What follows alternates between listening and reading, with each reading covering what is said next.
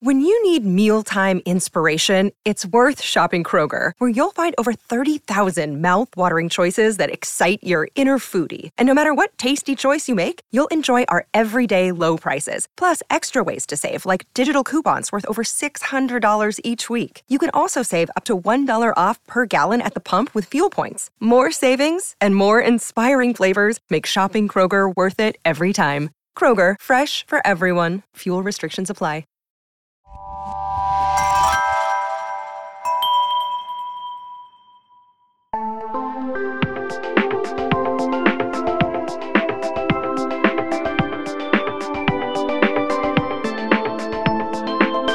Welcome to Sleepover Cinema, where we analyze the films that first created the collective unconscious of those who cried when they met Ariel for the first time in Disney World.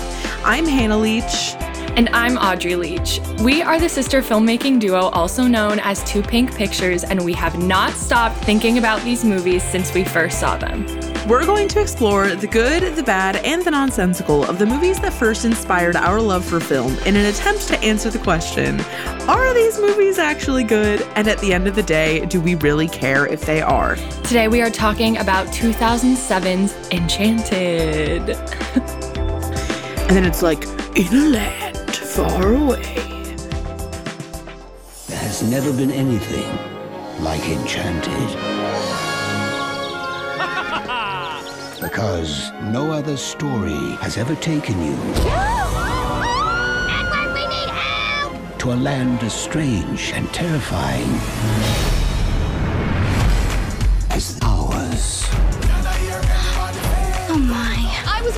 if one of you might direct me to the castle. What? So, I'm personally very excited to talk about Enchanted today because, in case you couldn't tell by my outfit for video viewers, I'm wearing a pink sparkly dress. I'm standing up for the shot. Um, I was someone who was way too into Disney princesses for way too long. And so I have a lot of very uh cringe-worthy memories associated with this movie. And if there's one thing I really savor, it is forcing my cringe on people. Yep. So, you know, here we are. I cannot wait to get into it. I also had such a good time watching this movie again. So I have much to say. And Audrey's kind of just along for the ride. I I tried to look princessy, but it's coming off whenever I try to do that, like I'm just missing colorful clothing. Like I just always end up looking like um I don't know. I look like a lawyer at like a I look like a lawyer at like a gala event. you look you kind of are reminding me of like an updated version of when Ursula turns yeah, into the yeah, hot yeah, lady. yeah, yeah. I was gonna say Vanessa too. I was gonna say Vanessa too, and then I was like, All oh, right, we were both getting that vibe. yeah. I love how we both knew her name was Vanessa, but I just didn't say it. But like I knew her name was Vanessa yeah, I was like, you wouldn't forget that. Don't you feel like that name is like evil because it has a V in it? Yeah. Wait, are literally the why is there a Vanessa in this movie and in Juno? and they're like portrayed as like annoying Van- women. Wait, there's wait, there's no Vanessa in this movie. Isn't Idina's name Vanessa in this movie? No, her name is Nancy. Oh, what? Why did I think it was? That's weird. I don't know. Okay, anyways. Probably because we just did Juno and it's confusing. Yeah. Anyway, you know, whenever we do Disney, like, I feel like Parent Trap is different. Like, the Disney made movies versus the Disney fantasy movies are kind of like a different experience. So I feel like this episode is going to have some Little Mermaid 2 Return to the Sea vibes for sure. One of my favorite episodes that we've done. So, uh, shall we get into the facts, Audrey? Yes. Okay. So, Enchanted was released in theaters on November 21st, 2007. You know, that good holiday release, big big theatrical release at holiday time.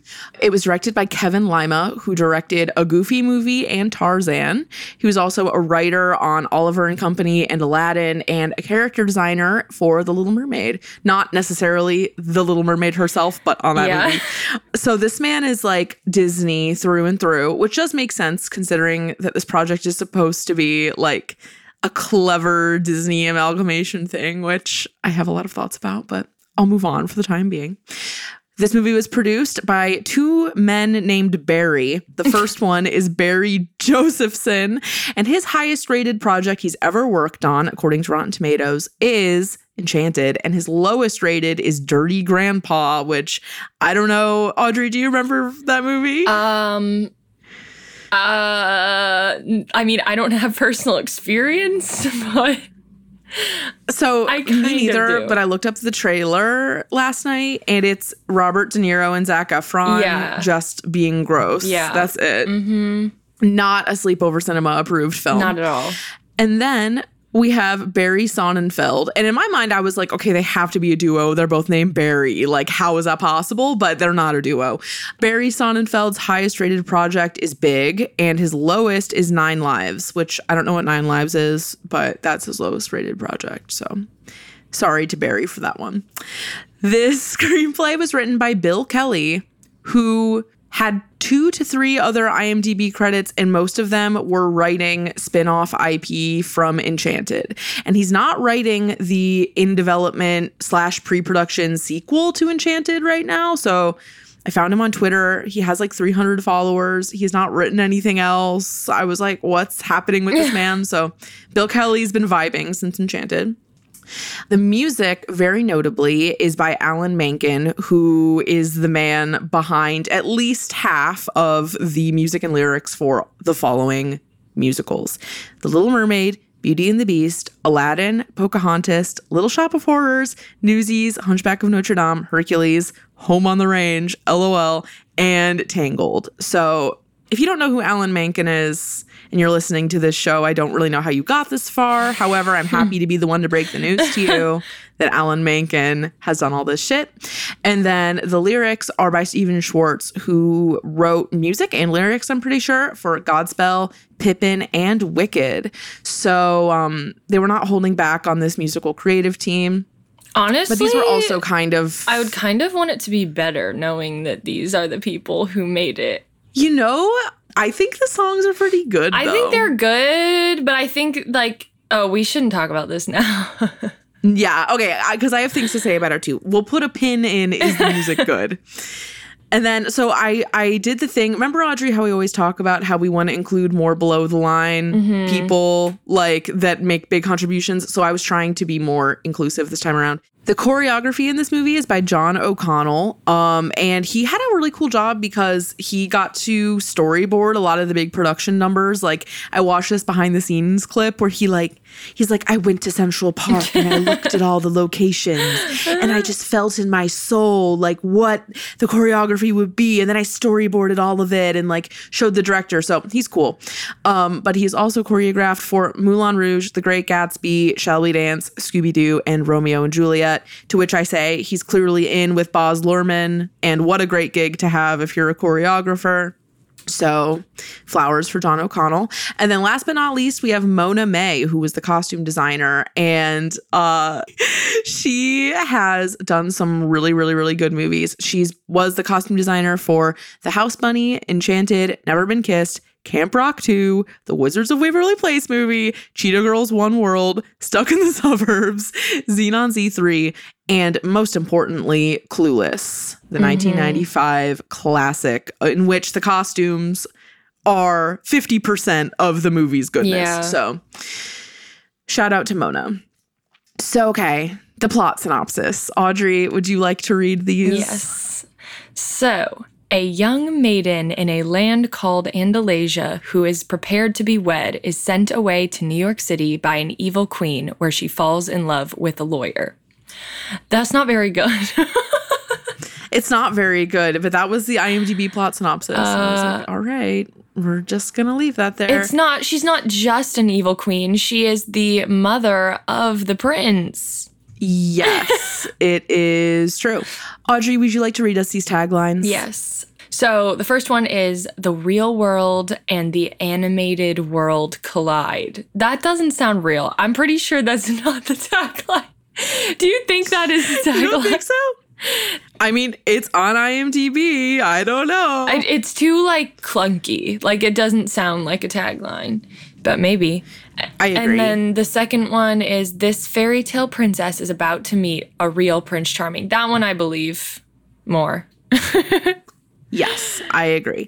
And I just wanted to say that this movie came out in 2007 and signified to me what is the beginning of a kind of really irritating era, which is Disney making fairy tale movies and being determined to make them self aware. So instead of just calling them what they are, they call them an adjective. That is related. So like Tangled. Uh, this is enchanted. Frozen. You got tangled instead of Rapunzel. Why are you stealing? You're stealing my my Sorry. you're stealing it.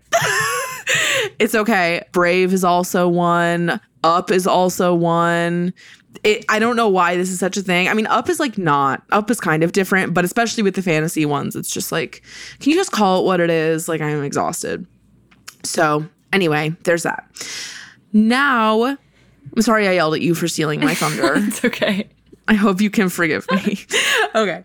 So here comes the cast. So, first of all, we have Amy Adams as Giselle, and she is known for being in all of these movies. And it's really funny because I didn't realize that she had such a central role in so many like important movies of our lifetime, but like starting with this movie, like kids' movies, and then going into adult ones. So, this is my list.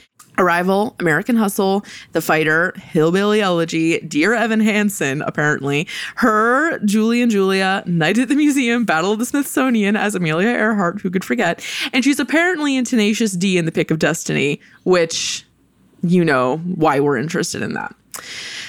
Next up, we have Susan Sarandon as Queen Narissa. This was in billing order, which I find funny. Uh, Susan Sarandon as Queen Narissa, and she is known most, uh, at least in my heart, mostly for Thelma and Louise and the Rocky Horror Picture Show. But she also was in The Witches of Eastwick and The Lovely Bones and in a bunch of TV, and she's an icon at this point. So that's Susan Sarandon. Then we have James Marsden as Prince Edward, and he is truly a part of this really specific echelon of white men with brown hair plus Victor Garber Yeah. that Audrey and I can get behind. And uh James Marsden was also in Hairspray the same year as Enchanted, which like the contributions to culture made in that year will never be forgotten. He was in X-Men, 27 Dresses, and then Dead to Me, 30 Rock, and Ally McBeal. But Audrey, can you just explain a little bit about what like what this type of man is and who else falls into this category? I mean, I feel like if you're listening to this, you probably kind of know what I'm talking about um cuz we've talked about them a lot in the past, but it's just James Marsden, Chris Pine, wait, who's the other? Oh, Patrick Wilson. My husband. Patrick Wilson. Yes. And Victor Garber, he's the he's the one who doesn't really fit in. But I bet he can sing. You know, maybe he, He- we've sing. heard him oh, sing. Oh, duh. Of course he can sing. Yeah. Hello? He's an Annie. He's literal daddy Warbucks. yeah. Like yeah, he's amazing. So it's like what it is is men who choose roles in film and television that are secondary to the female counterpart or like it's like their story is simply not the main story. Like it's just not. And Yes, they as people repeatedly choose those types of roles. Like let me support this other story.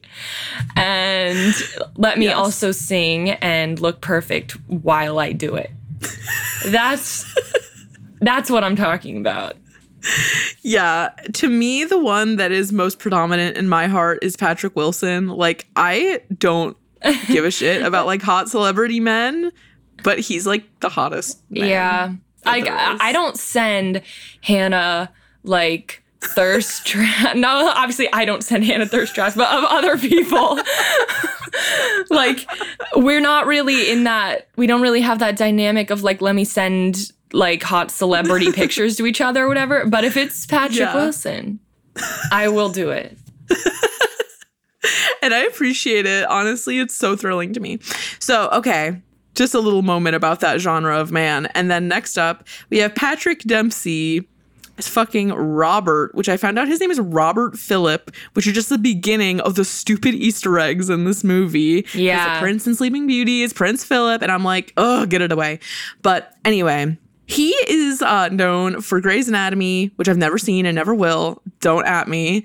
He was also in, or he's known for being in this movie Can't Buy Me Love and Transformers. And despite physically aligning with the types of men that we like, he is distinctly not a part of that echelon of men. And I don't really know why. I think it's just because I only know him from this movie and he's an asshole in this movie. Yeah. Uh, you have any takes on that, Audrey? Yeah, I mean, he just hasn't proved himself to be a part of it, so we have no reason to think he is a part of it. No, no. These next two are big ones. So next we have Timothy Spall as Nathaniel, which I forgot he was in this movie.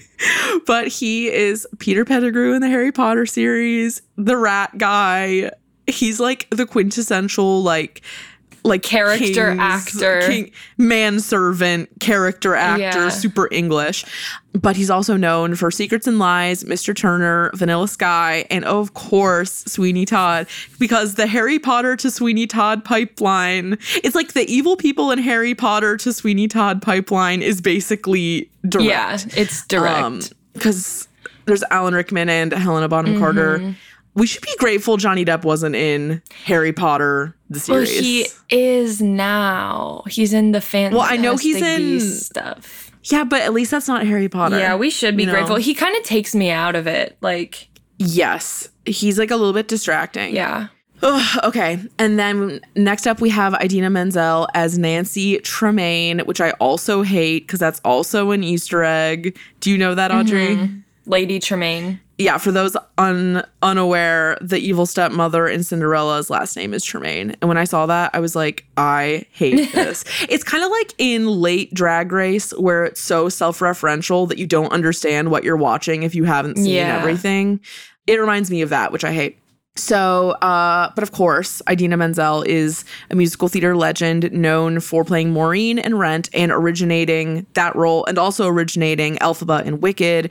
And of course, as we all know, she would go on to be Elsa in Frozen and be humiliated on live TV hundreds of times trying to sing Let It Go.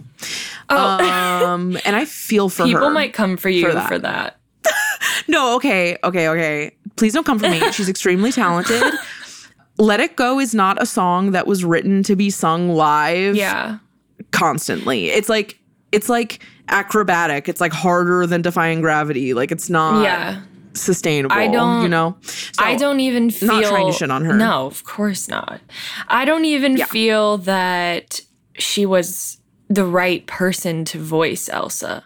I think it's a little bit distracting. Yeah, because it's, her. very like that's not what you want in an animated film. Like I remember when I went to see it in theaters, like her voice hit my ears and I was immediately imagining the like music video version of her recording the song instead Right, of let me watch this character. So like that it was too Yes. too much. Yes, but anyway, she also was in Uncut Gems, which I found funny, and she played Rachel Berry's mom in Glee, her biological mother. She's so perfect for Uncut Gems. I don't I didn't love the movie overall, but she was a genius casting decision.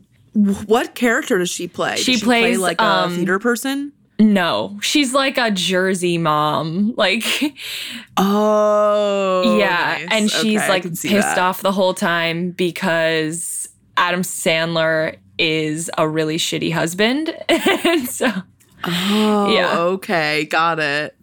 That sounds actually really promising. Mm-hmm.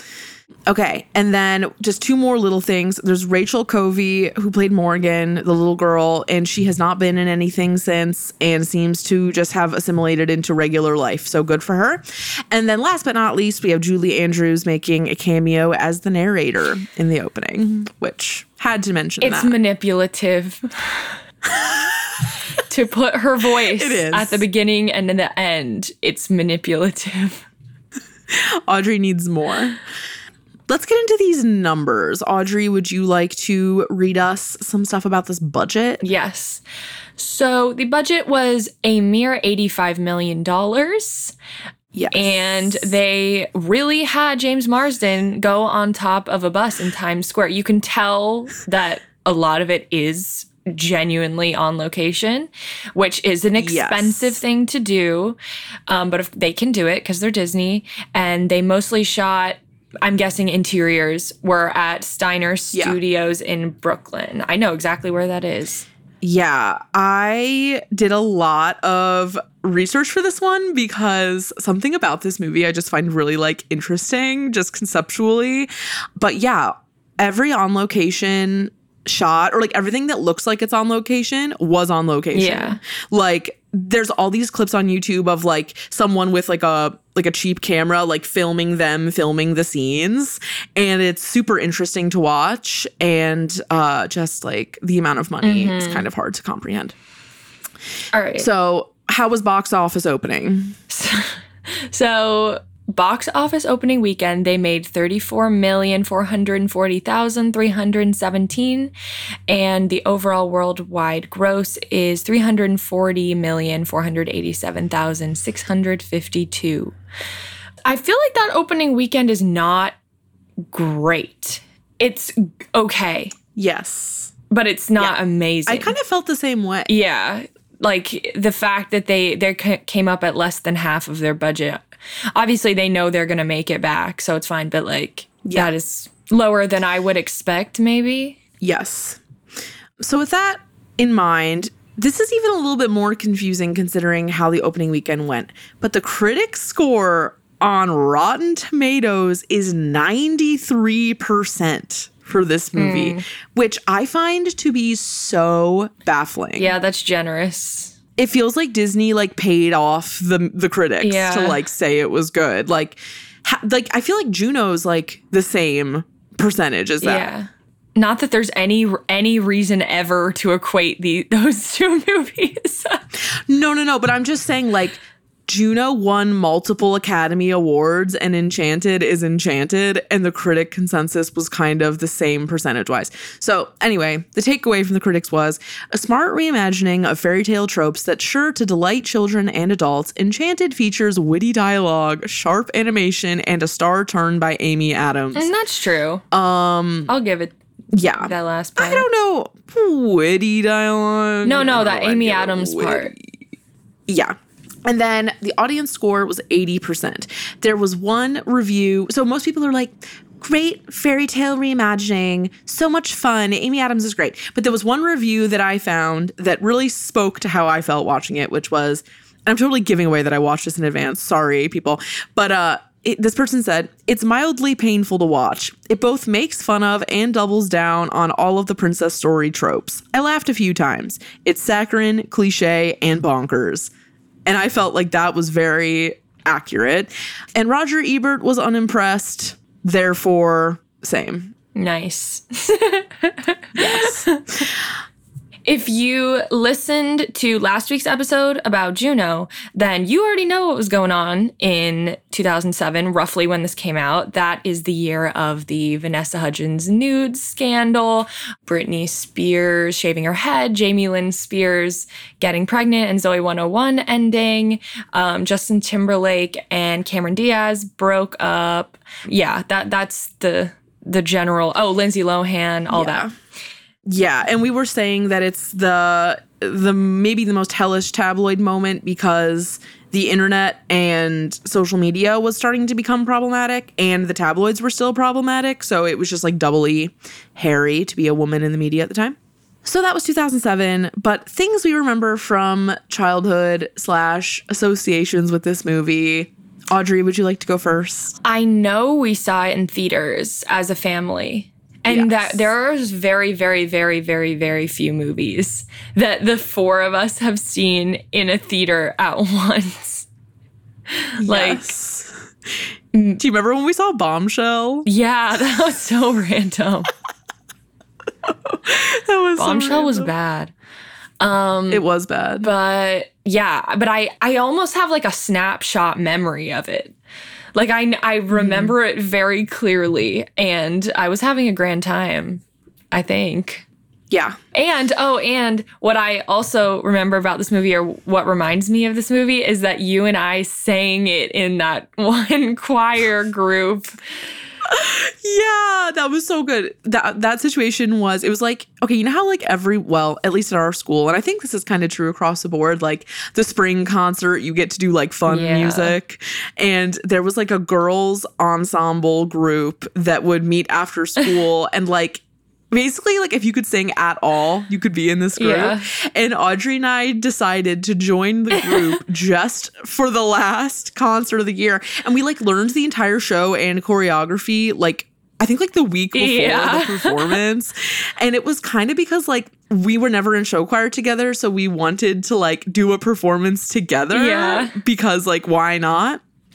And again, like I was super into princessy things, so we were like, let's just do this. So we did it. I know there are pictures of that that exist. So There are. They're like blurry. Yeah. It's like it's like digital camera blurry pictures Yeah. of us doing it. I bet we could dig that up. yeah, I know. I am pretty sure I could. Yeah.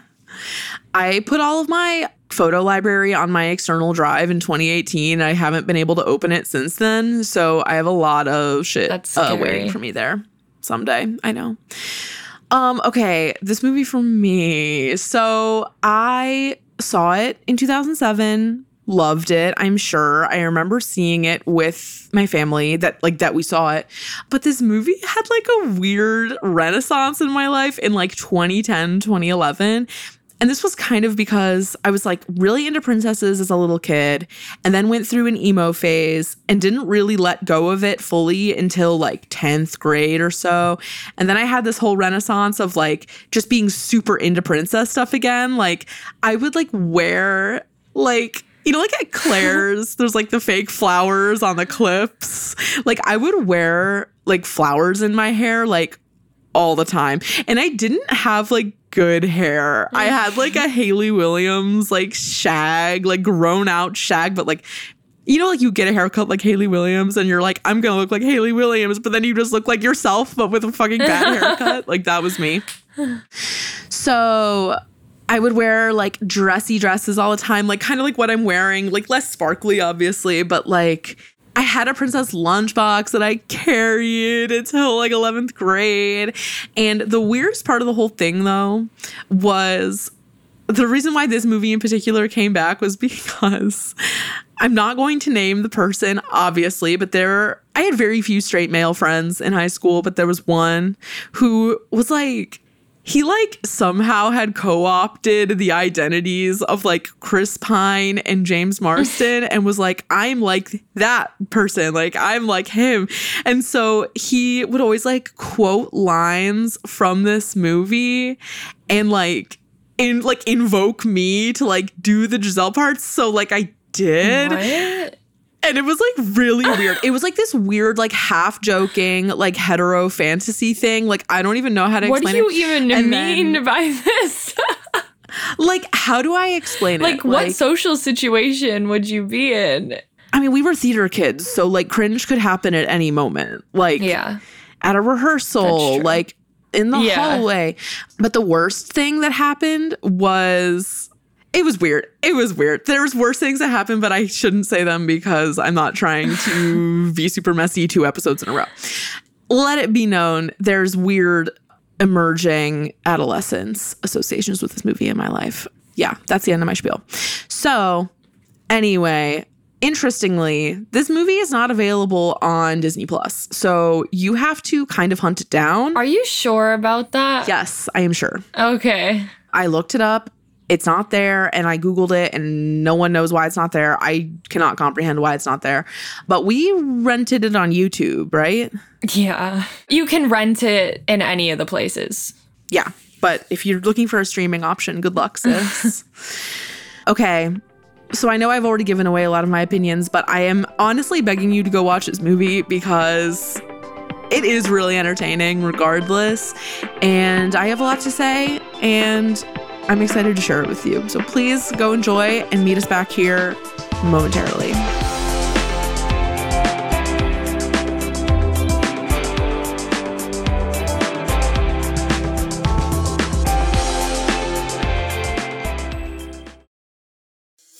Hi, I'm Christina Yerling Biro, host of the podcast Pop Culture Confidential. Join me as I go way behind the scenes with some of the most influential people in entertainment and media.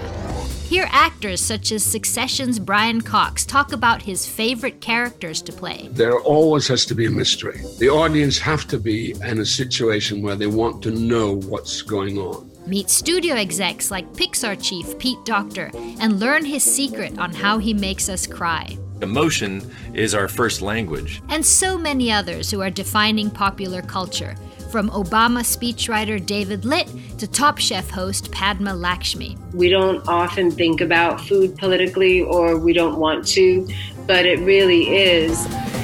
Join me. Search for Pop Culture Confidential wherever you get your podcasts.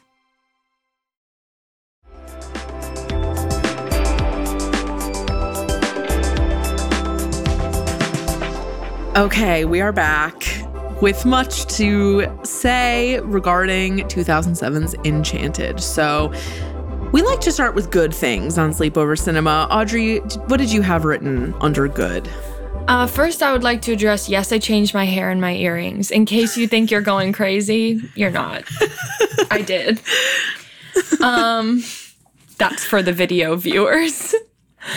Okay. That's for the people watching at home. So, what do I appreciate? Obviously, the Julie Andrews voiceover, it brings me right, it brings you right to the place you need to be mentally. Like it's like it's like a cheat code. Like that's not even fair. Yes. Yes. Um cartoon James Marsden also fits in the category. it's not just real life, but also cartoon. it's transferable to any state of existence. Yeah. yeah. Um Um, can I just interject for one second and say I mm-hmm. also wrote that the opening was amazing, and I also wrote James Marsden LOL as a thing, and we can't forget that the harmonies in True Love's Kiss went incredibly hard. yeah. I kind of forget them, but It's like the best part is when it's the James Marsden part. He's like, since we first knew love or something. Yeah. In, in out of context, that sounds like absolute shit, but in context, it's good. Go back and listen to it and you'll know what I'm saying. Anyway, please proceed. Anyway, the perhaps pinnacle most annoying i can appreciate it but it's also very annoying in what you were talking about with like all the references the Jodi Benson Bitch, I wrote that down too. cameo like it's both it's somehow great and annoying Yes. but Jodi Benson if you don't know was the voice of the little mermaid um, of the the voice of ariel in the little mermaid and um they stick her in this movie as the like receptionist type person in Patrick Dempsey's law office. And they've got the aquarium over there. And also the fact that like Giselle has red hair, it's kind of also like another reference in a way. Um, yeah. but yeah, they just and they've got um a whole new not a whole new world. That's Aladdin. It's a part of- They've got part of your part world. of your world playing in the office as well, like as like diegetic music. Ambient music. yeah, It's, it's a lot. It is a lot. I liked that they actually were in Katz's Delicatessen. I thought that was cute. Yes. Yes. um, which is the restaurant that the prince goes to at one point when the the like rat thing. what is it? Chipmunk? Yeah, Chipmunk. when the chipmunk is trying to tell him what's going on. Which, first of all, the chipmunk does everywhere the chipmunk goes, but it's Yeah. the first time. Yeah, Yeah. I don't like. I get that they needed to have the sidekick animal and stuff, but like, Okay, I also have to interject and just say really fast. Okay, this is what I was gonna say. Everyone's gonna come for us because we're shitting on this movie it's so hard. It's for the kids. it's for kids. We are not doing a good faith interpretation. We are just being grumpy because that's what we do. And you'll have to just cope. I'm sorry. We're feeling especially sensitive after being massively attacked on TikTok in the past 24 hours. like I I just I post like usually three TikToks that have to do with the episode. So like I'll do like a section from the episode. Like I can talk to you guys about this because you understand who we are and what we do. But you throw this on TikTok and you will get if if it just so happens to be picked up on the through the algorithm and snowball, it's like you could say anything. You could say absolutely anything. And then, like 24 hours later, once it's like snowballed, you've got people fighting in the comments about like politics. yeah. Audrey posted a video of us being like, you can see the body doubles in the parent trap.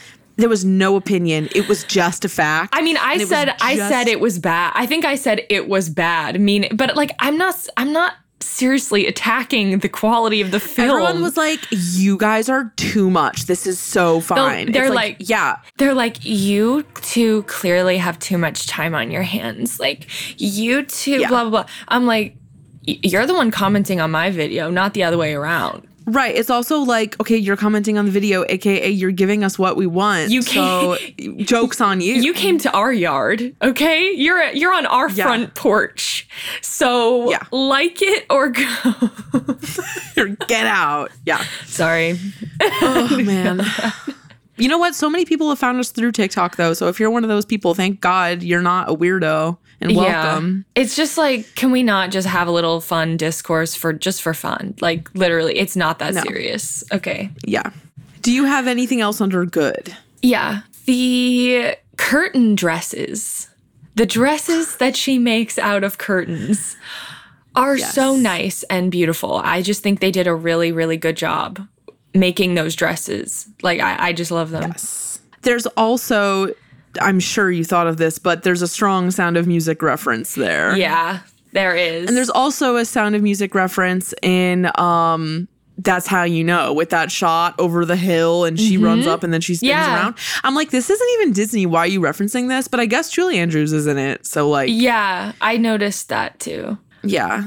This movie relies so heavily on its Easter eggs and Oh. references. Ugh, You know, okay. the, why was I writing all this stuff and appreciate when I didn't even appreciate it?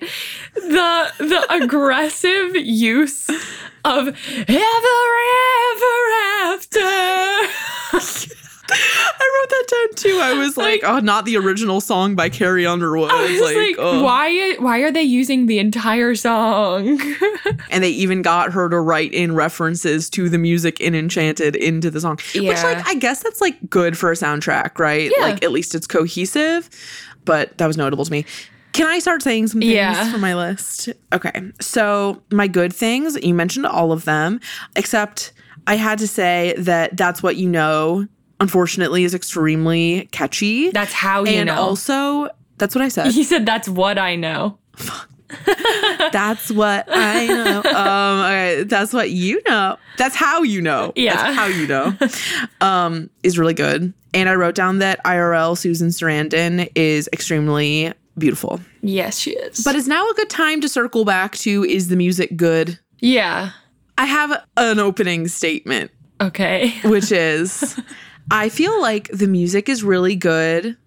Especially, I think True Love's Kiss is cool because it's like intentionally sp- like written in a way that's supposed to be like old timey. Um, but I think that the music can only get so good because it is in like a headlock of irony Yeah. and musicals. Disney musicals and irony don't really mix. Yeah. They don't and You and know? it's the problem they keep ramming themselves into over and over and over and over again with like um like there's that scene in like Wreck It Ralph or whatever where they've got the Wreck-It animated yeah Wreck It Ralph Ralph. how do you say it Ralph You said it and it sounded like it was Wreck It Rolf, like of the sound of music. That's Wreck It Ralph. Oh my god, I should edit like a cover and yeah, So that needs to happen. the sound of music is just way too much on the brain. Like It is. so though, like I don't say it any other way. It's only Rolf to me. it's not Ralph. That's also the perfect example of you pronouncing things slightly off and then me giving you shit about it. Ricket Rolf. It's like it's it's like skull and skull. Wait. again. Oh, because isn't it, it spelled differently for the sound of music? Is it R O L F or something? It's R O L P H, I think. yeah, it's like a different spelling. That makes sense. Yeah. um, Look for a Wreck It Rolf meme coming your way. Um. Oh yeah, but yeah, there's they just keep they keep you you can't have both. Like you can't have both. You can't you know, it makes fun of and doubles down on all the princess story tropes. It's like you can't have it both Yes. ways. As a corporation, Disney had to make a decision and they refused to make they refused to make the decision. I think nowadays it is getting better because they're you're not seeing like all the princesses together in any way. I mean, maybe you do. I didn't see the latest No, princess merchandise still is like a thing. yeah, not the merchandise. Yeah, it's totally a thing. But as far as the movies go, it's like you've got your Frozen, you've got your um, just like straight up princess musical movies, but they also have all this other stuff going on. Like I don't know, I I think it was very much a phase that ha- they had to get through. Yeah, I kind of feel like it's really interesting because so actually I had an example written down of like a really good moment where the Disney refusal to actually fully make fun of itself comes into play, which first of all, they shouldn't have to make fun of themselves. It's their thing No. to do what they do. Like it's do like what you do. it's very reactionary. Like it's like they It's- they they like couldn't yeah. handle like the way that I can't handle being attacked about the Parent Trap TikTok. they Yeah. can't handle being attacked about feminism and girl Yes. boss blah blah blah. So, an example I had that was like a really good illustration of why it's so weird is the scene where they're in the Italian restaurant and it's Giselle and it's the guy and he's like, "You know, I'm raising my daughter to not believe in fairy tales because, you know, that's not how life is and blah blah blah." And Giselle's like, well, dreams can come true and this and like the like the movie clearly wants you to be like Giselle is right, dreams can come true, even though at the same time they're trying to be like dreams can't come true. Yeah. He's the smart one. Giselle is stupid. The whole movie is like making fun of Giselle, honestly. In, And until the end, until like the last Yeah. until 30 she like becomes normal. Yeah, which Yeah. It's such a mess. Wait. It's such a mess. Wait, when It's such a the the fact that the turning point for her character is what it is like she gets mad, she gets angry, okay, or whatever, and she's never felt Yes. anger like this or something. But I'm like Disney Prince I mean, I guess they don't really get angry, they get They get, like- sad. but yeah. which me. No, I'm just kidding I know, same. but um she gets mad and then he's like what's going on and then she like is suddenly turned like turned on by him She's like, oh, oh, that whole The- scene the is so bananas. thing. I totally agree. She's like, it's so out of nowhere. She's like, oh my god, I felt a feeling, and then it's like really sexy for like three seconds. i was and like, like, what? i was like whoa whoa whoa, whoa, whoa. back up back up what's going on Yeah. she like touches Yeah. his chest and then they almost kiss and then he and then he's like good night Gotta go. I was like, It makes no sense. and it now makes no sense. from that point on giselle's no longer the butt of the joke because she like i i, I don't get it This movie, okay, we are like quickly sliding into the bad things. yeah And I do want to go back to I some of the other to. things I had written down, but I just have to say that this movie reminds me of life size life size Yeah. in a lot of ways. But the main reason why it reminds me of life size is because it is a movie that is marketed to be about Giselle and a, and for children and like about kids sort Mm-hmm. of but like she's not actually she's the main character but nothing actually hinges upon anything she does it's Yeah. ac- the main character is actually the dad Yeah, the dad. and the whole time they treat her like a total idiot. And then once he decides that she's like hot I, then it's like okay. Like i'm like what is going on? And the the whole thing it's like they only ever even let her in or let her stay because she was pretty which is a reference to snow white essentially. Mm-hmm. But like It was wrong just then and it's wrong so weird. Yeah it's like okay if that was not like a skinny beautiful white girl would this would you- not happen. this wouldn't happen. And that, that's also a thing i said that will piss people off. They'll be like "Yeah, everyone makes it about like it's like about race like it's so much deeper. It's like okay fuck you Because guess what? I have- Guess what? This wasn't made by some indie filmmaker with a dream, okay? It was made by a corporation that, whether they want to or not, whether they try to or not, they are feeding and programming young minds, okay? Yes. And speaking of that, and now I'm veering into the problematic things for a second, there are three black characters that speak the entire time, and it's the angry bus driver, and then it's the angry The couple. couple. Yeah. Yeah. And it's like, hello. Oh, and let's not even forget that Giselle immediately walks up to the black woman and touches her hair. Yeah, I know. I know. I was like, this is like so offensive. I was like, is this real? Like, how is this real? Like, I know that it's supposed to be just like her having no sense of like Yeah. social propriety, but it's like, okay, but clearly Disney knew what they were doing when they chose for that role to be played by a black woman. And, like, and had that role been played by a white woman, she wouldn't have done that. Right. Like she wouldn't have gone up to her and been like your hair or whatever. Like I just don't It was so weird. That It was- was so weird. not good. Oh gosh.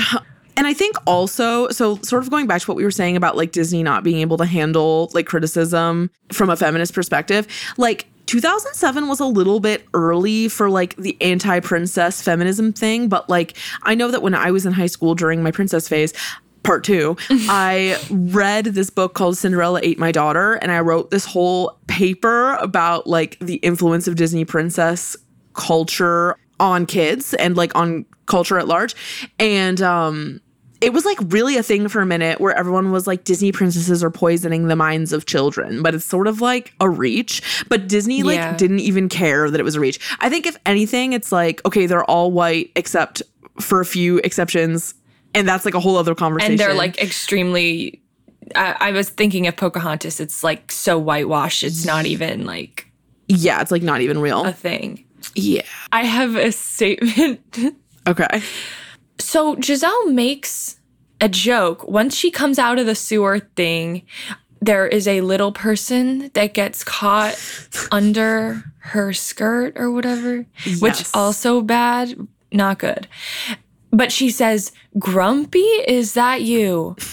So let me get this straight.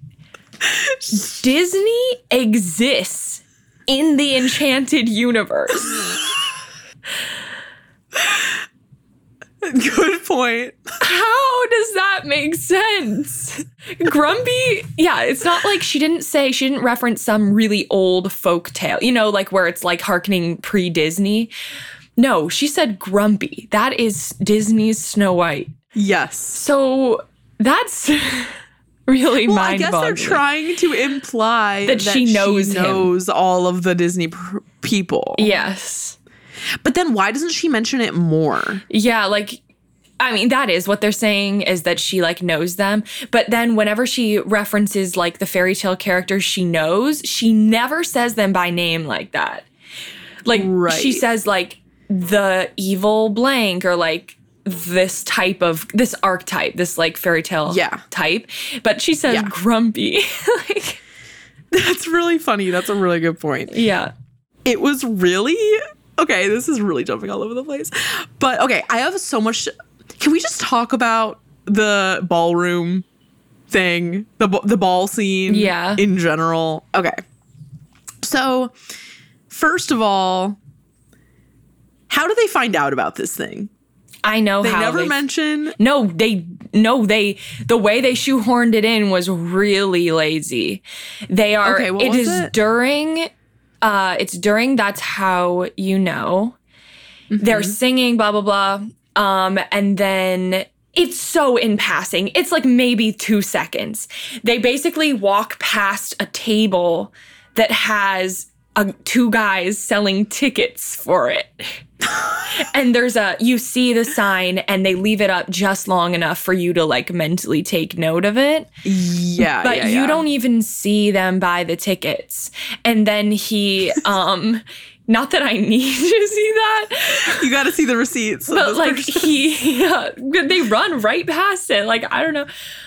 She she's like ooh a ball or whatever. And then they like walk away but then he like buys tickets and sends them via pigeon to nancy and um do you not remember that No, I remember. Oh. I remember that.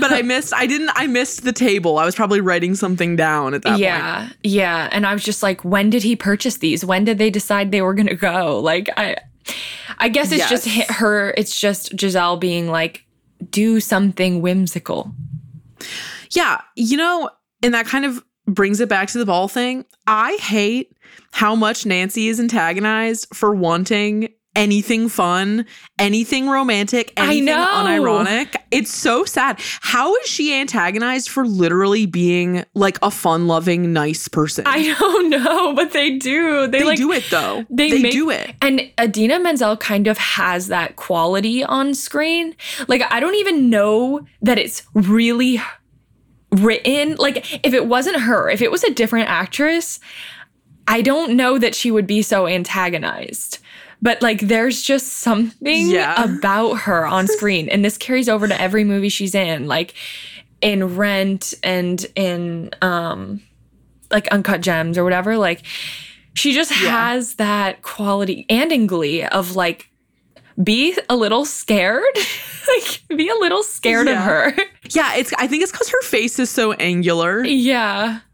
But like and she just kind of plays it that way. Like that it's just the quality that she brings. I like it though. I think it's different. Yeah. like but It's very um, specific, I will say that. yeah. But yeah she because of that she is antagonized. It's like oh you're a bad you're a bad person because you want to like have fun and like feel loved or whatever Literally, she's like, "What if you don't cheat on me and take me places sometimes?" yeah and he's like oh i hate He's like, "Oh God, what a bitch!" she's like, awful i love that he does not. I love that James and Idina end up together. Like it's like perfect. It's cute. I know it's so good. Wait, okay, but we're skipping over a few things that I need to talk about, which is. I okay, we, I, we don't even really need to unpack this, but it's just all too convenient that like the most romantic waltz is the one where they're like, "All right, people, now you got to dance with someone who you didn't bring as your date." Like, Yeah. that, I was just like, "Okay, sure." So that was annoying. But the main thing that I found super annoying was like I feel like when they were writing this script, they were like, okay, the queen's got to show up and turn into a dragon, and it's got to be a whole thing. But like the reasoning behind why she does it makes absolutely no, no sense. sense. because her, her if the- motivations. yeah, if the point in the beginning was we have to get rid of Giselle because she's going to marry Edward and take over the throne, it's like, okay, but you just saw her be in love with a guy who doesn't live in Andalasia. So why wouldn't you just encourage her Yeah. to go steal that man and be with him and then not come back? And it's like, okay, is it just because she's evil and like wants to kill people? like, I guess so.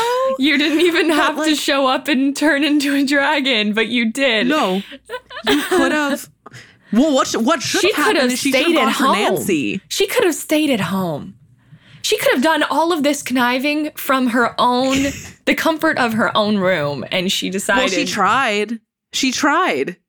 And then she couldn't because Yeah. her incel was angry. Yeah. Peter Pettigrew is an incel in this movie. Yeah, I don't even I don't true. even want to get into the whole thing of him having No. a crush. I it's stupid. It's just stupid. No, we don't need to do it. We don't need to do it. But I will say that I hated at the end when they were all, for some reason, they had to have a golden bow for every single character, including the fucking animated chipmunk having a book deal. yeah, I was like, I was like, wait, we have not one hit book, but two hit books in two different dimensions. Why do we need that? Like, we don't need that. and it was called like Silence is Not Golden or something because like he couldn't Yeah. talk in the real world. I'm like, wait, but your your cartoon character friends wouldn't even get that. They haven't been there. it's there. just like so annoying. It's so annoying. Oh gosh. Okay. So I'm seeing if there's anything else here that I absolutely must talk about. okay, I have these last these last things written under bad. Dropping the one shoe and grabbing the sword. Dot dot dot. Why? That's also a really good example of Disney being like, look, it's a classic fairy tale, but also she's a girl boss at the same time. yeah. I'm like, oh God, like I'm tired. And then also, I wrote, bro, she didn't even kill anyone or even get close, which is the dragon. Yeah. And also, why did she burst into flames when she fell off the building? It's something that would happen. It's like a reference. It's just a reference. Just like, oh my gosh. This okay, is, so this movie is literally like if you showed an alien this movie, it would be the most confusing thing ever. It's mm, operating be- it's operating on so many pre-existing systems and references and like un- and even like not even an alien but like imagine showing somebody who lives in like a really remote place or in another country like yeah. it would be like what is going on? You'd be like, I don't understand like why this guy is such an asshole to her. Like Yeah. what like what's happening? Yeah, I totally agree. Oh, and then I had one more thing about that scene, which was Giselle choosing to take a bite out of the apple after the queen's like, you could delete all your memories of this and it could be gone forever. And her choosing to do it was like really dark. I was That's like, dark. damn, okay. Like that's dark. yeah and then you get over it like so fast Yeah, you do get over it so fast because they don't give you even like a second to The- process it. The last like 30 minutes of the movie are such a blur and they're not they're like they're going at lightning Yes. speed. Like it's just a lot going on. Yes, The- totally. The, this is so random, but the daughter's voice is really cute. I agree. And speaking of the daughter, um, I texted Audrey about this when I was watching, but how comfortable the dad is manhandling the shit out of her and also out of Giselle is Yeah. like really off-putting.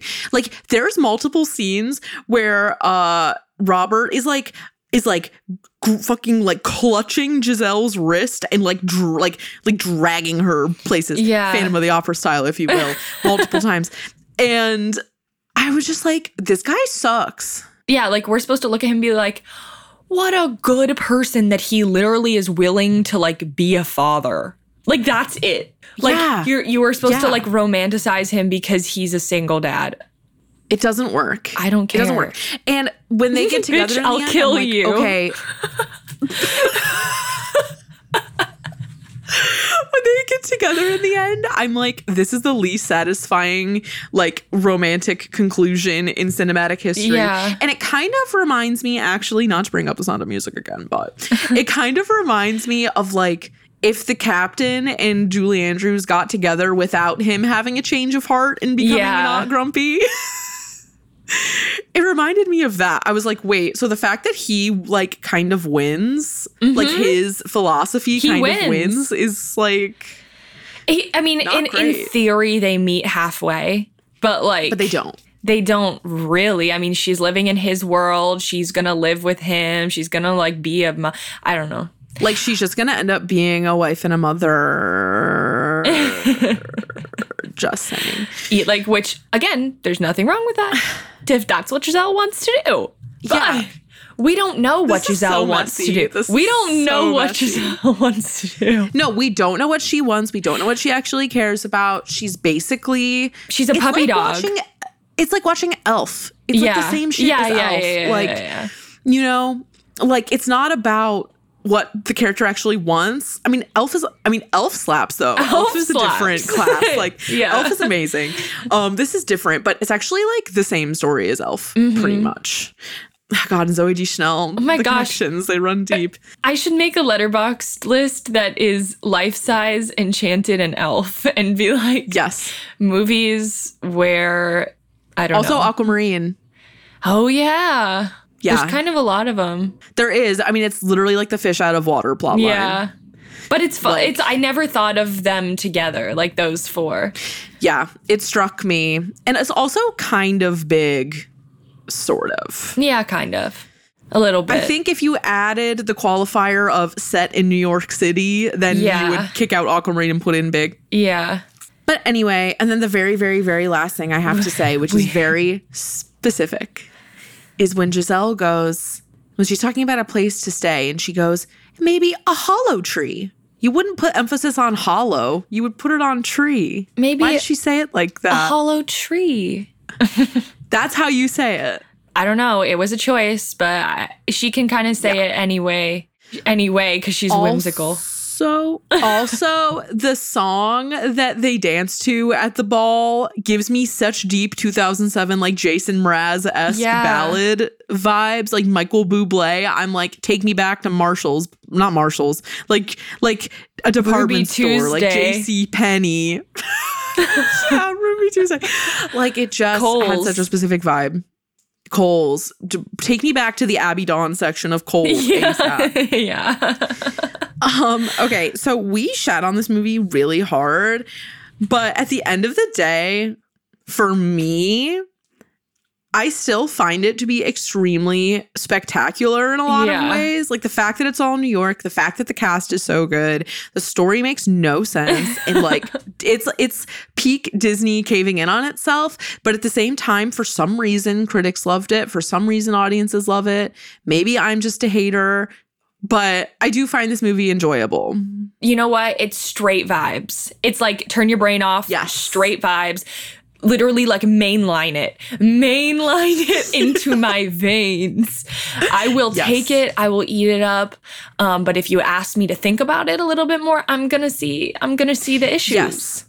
Yes, and I think this is the perfect example of it too. It's like we force ourselves to think about the movies when we watch them. Yeah. And if you think about Enchanted, it takes like two seconds for it to fully unravel. Yeah, like I and I just I think um somebody had to do it. Somebody had to think about it for f- th- 3 more seconds and now we've done it and And now we probably I'm still going to enjoy the movie. Like yeah. nothing we say we're too defensive right now. I'm sensitive. I know we are defensive right now.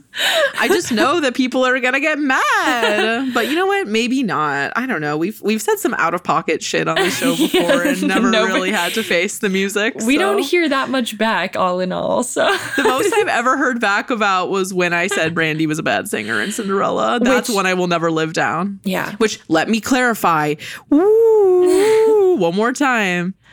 I think she's a good singer. I She's think an icon. That stylistically, it was a weird pairing with everyone else, and that is it. Still a great casting choice though. That's it. Yes. That's it. Please, please exonerate me. Um, okay. Well, I think I got it all out of my system. I guess uh, the deeper takeaway is the Disney commentary on itself is not interesting and continues to be a thing as Disney keeps buying out like every media venture that there is. It's becoming kind of even worse. Yeah. And we'll see how that goes. We'll see how that goes. Stay tuned. So we'll see how that goes. Um, and also we should remind you, have you signed up for trivia yet? No. Think about it. Have you thought? Have you signed up? No. Okay. Well, now is your invitation.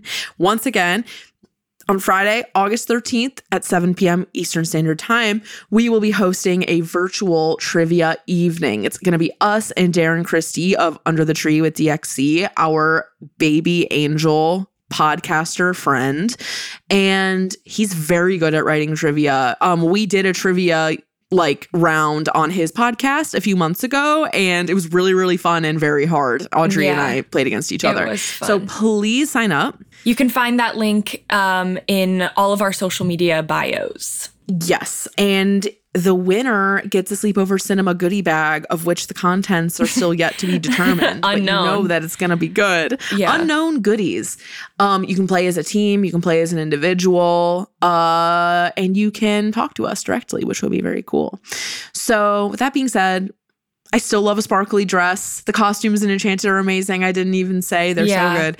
And You know what this is? that you still everybody involved with this movie is is at the top of their game. They should be Yes. at the very top of their game. So of course, like we don't need to say all the million good things about it. Like there's just so many good things about it. Okay. Anyway. We're literally apologizing so much. Okay. All that being said, we hope you have a great week and we will be back next Thursday with another episode. Indeed we will. Goodbye. Bye. You can find more from us at evergreenpodcast.com slash sleepover dash cinema and keep up with our latest creative projects at toopinkpictures.com. If you want to watch our show as well as listen, we're on YouTube too. Search Sleepover Cinema or go to the Linktree in our Instagram bio. We're on Instagram and Twitter at Too Pink Pictures and would love to hear from you there. We're also on TikTok at Sleepover Cinema, and that's really where the party is at. And if you like the show, if it brings back evocative memories of childhood or tweendom or babysitting, share the episode with a few friends. Leave us an iTunes review telling us what movie you'd like to see us cover next, and leave us a review if you like the show, and if you don't, don't. Sleepover Cinema is a production of Evergreen Podcasts, produced, edited, and engineered by us, Hannah and Audrey Leach. Sleepover Cinema is mixed by Sean Rule Hoffman with theme music by Josh Perlman Hall. Special thanks to executive producers Michael D'Aloia and David Moss. We'll chat again soon. Bye. You've watched them in unforgettable adventures, love affairs, and tragedies. Now it's time to hear their own remarkable stories. From the makers of Death of a Rock Star and Death of a Sports Star, this is Death of a Film Star. Starring Heath Ledger, Marilyn Monroe, Chadwick Boseman, Robin Williams, Carrie Fisher, and Bruce Lee. Search for Death of a Film Star in your podcast app. You've seen them tell stories. Now it's time to tell theirs.